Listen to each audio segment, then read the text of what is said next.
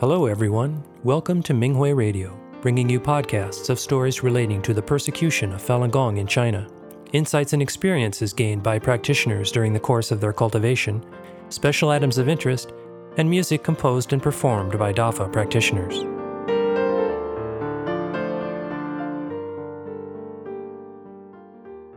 In today's program, we bring you an experience sharing article from the 2022 Minghui Teams Experience Sharing Conference entitled Lessons I Learned from My Brother's Coma by a Falun Dafa practitioner outside of China. The article was published on the Minghui website on October 9, 2022.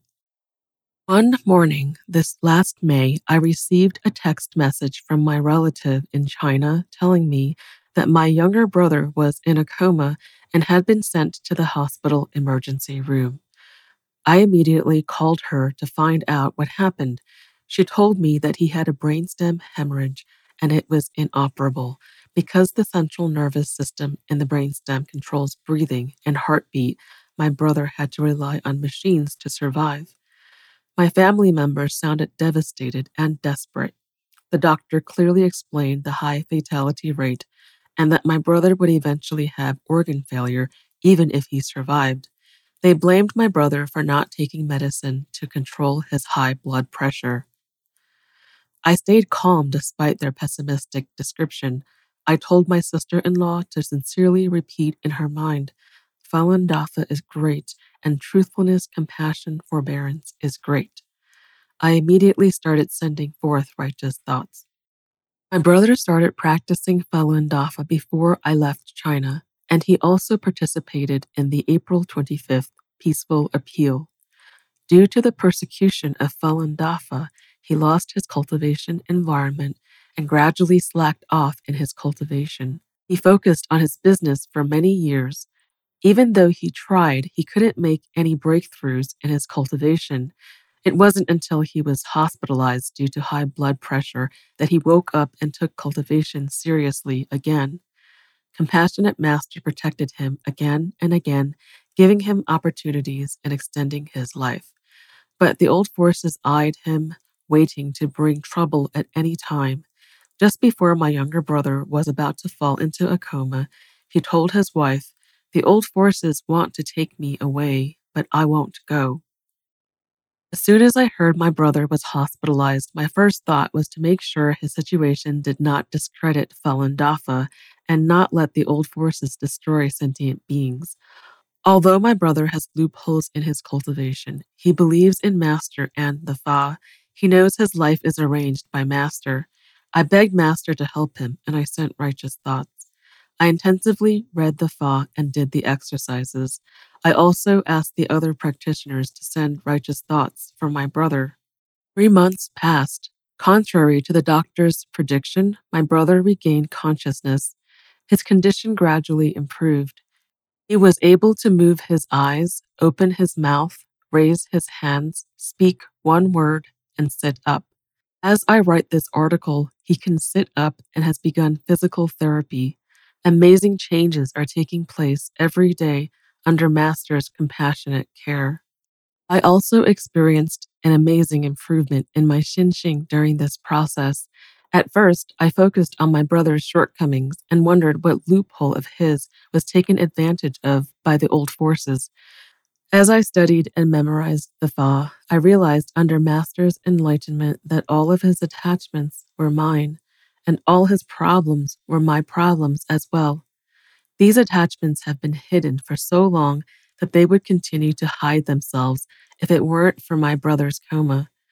The only way I can help my brother is to completely get rid of these attachments and improve my Xinxing. Part 1 Identifying my attachment to sentimentality. My brother was close to our mother after she passed away he remembered her fondly and often mentioned her. Sometimes he even dreamed about her. The date he lapsed into a coma was almost exactly nine years after mother died. My family and I felt that the timing was not accidental, so from the very beginning, I wanted to help him eliminate any interference from sentimentality. I recited Master's teaching about benevolent resolutions. However, I found that my attachment to sentiment was so strong that my muscles tensed up when I sent righteous thoughts. When I finished sending forth righteous thoughts in the past, my mind was clear and my body was relaxed. However, I felt exhausted after sending forth righteous thoughts for my brother. I felt so weak that I didn't even have the strength to speak. I also found a lump on my neck. This was absolutely not the right state of sending forth righteous thoughts. Why did I stay calm when I sent righteous thoughts for other practitioners, but the situation was different when I sent them for my brother? Besides being deeply worried, I found my attachment to sentiment. My brother was small and sickly as a child. Mother and I always gave him extra care. Every time I thought of him, his image as a small boy came to mind. In addition to being concerned about his health, I was also worried about his family. His son is still young, and my sister in law has a heart problem. I was the one who introduced Falun Dafa to my brother and helped him practice. I felt that I was responsible for his failure to cultivate well. I didn't want his family to develop any misunderstandings about Falun Dafa or blame me. All these attachments to sentiment are rooted in my selfishness. However, sending forth righteous thoughts is a solemn and sacred deed. It is the manifestation of the mighty power of Falun Dafa in the human world. As a cultivator, we can only send out strong righteous thoughts on the premise of eliminating selfish and distracting thoughts. They are sent to save sentient beings and to safeguard the Fa. To help him clear the interference of sentiment, I must let go of my attachment to sentiment first. In fact, my brother and I both understand that we came together to this world to obtain the Fa, and we agreed to remind each other to diligently improve. All our family members have predestined relationships with us. I should think of my brother as a fellow practitioner and my family as sentient beings who have high hopes for us.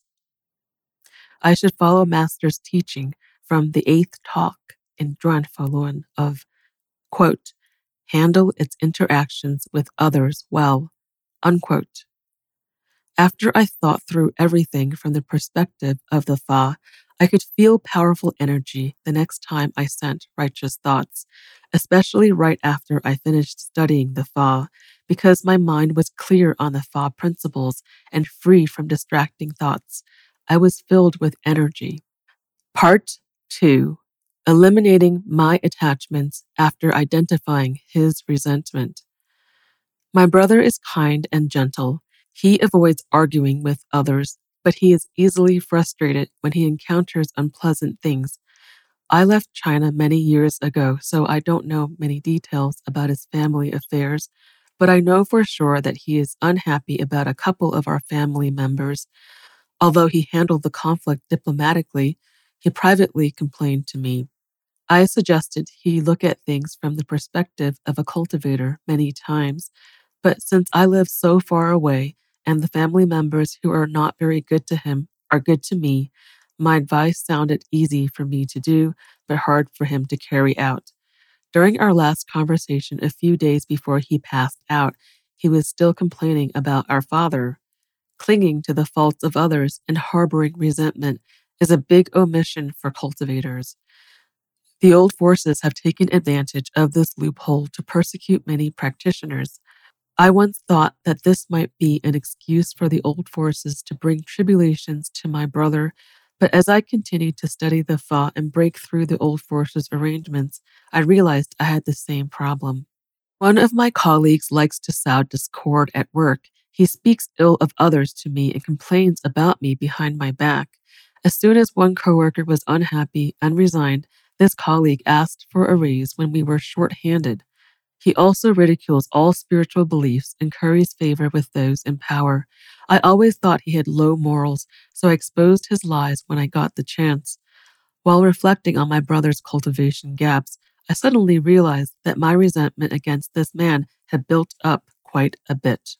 Master has taught us about applying higher level principles during conflicts among ordinary people, but I have failed to cherish the opportunity, as Master said in the fourth talk of Zhuan Falun, quote, You've gained in four ways, all in one shot, unquote. When I looked within carefully, I found I hadn't handled many things properly. For example, I thought I was technically competent, so some of my words inadvertently triggered my colleague's jealousy and sense of insecurity. For a person like him who is deeply in debt, has no faith and no immediate family, fighting for a raise is probably his only goal and the only way he has to boost his sense of security. Besides, I might owe him something from a previous lifetime. I was determined to eliminate my attachments, completely uproot my resentment, and practice compassion. Master saw my determination, kept enlightening me, and helped me eliminate the bad substances associated with resentment. For an ordinary person, it is natural to complain when he is hurt, but for a cultivator, the first thing to think about is whether or not I have done something that hurt others. I told myself not to blame anyone and not to hold grudges against anyone. I should look at conflicts from the perspective of karmic relationships and handle them in accordance with the principles of truthfulness, compassion, forbearance. There certainly wouldn't be any resentment in my heart if I thought this way. I wasn't forcing this upon myself because I really felt this colleague's pain. Now I can better understand other people's difficulties. I also identified many other attachments, such as my attachment to comfort, jealousy, attachment to health, etc. As I continued to improve my Xinxing, my brother's condition got better and better. It turns out that our cultivation state is linked. Seeing my brother's problems is like looking into a mirror and seeing my own problems. Thank you, Master, for your compassionate salvation.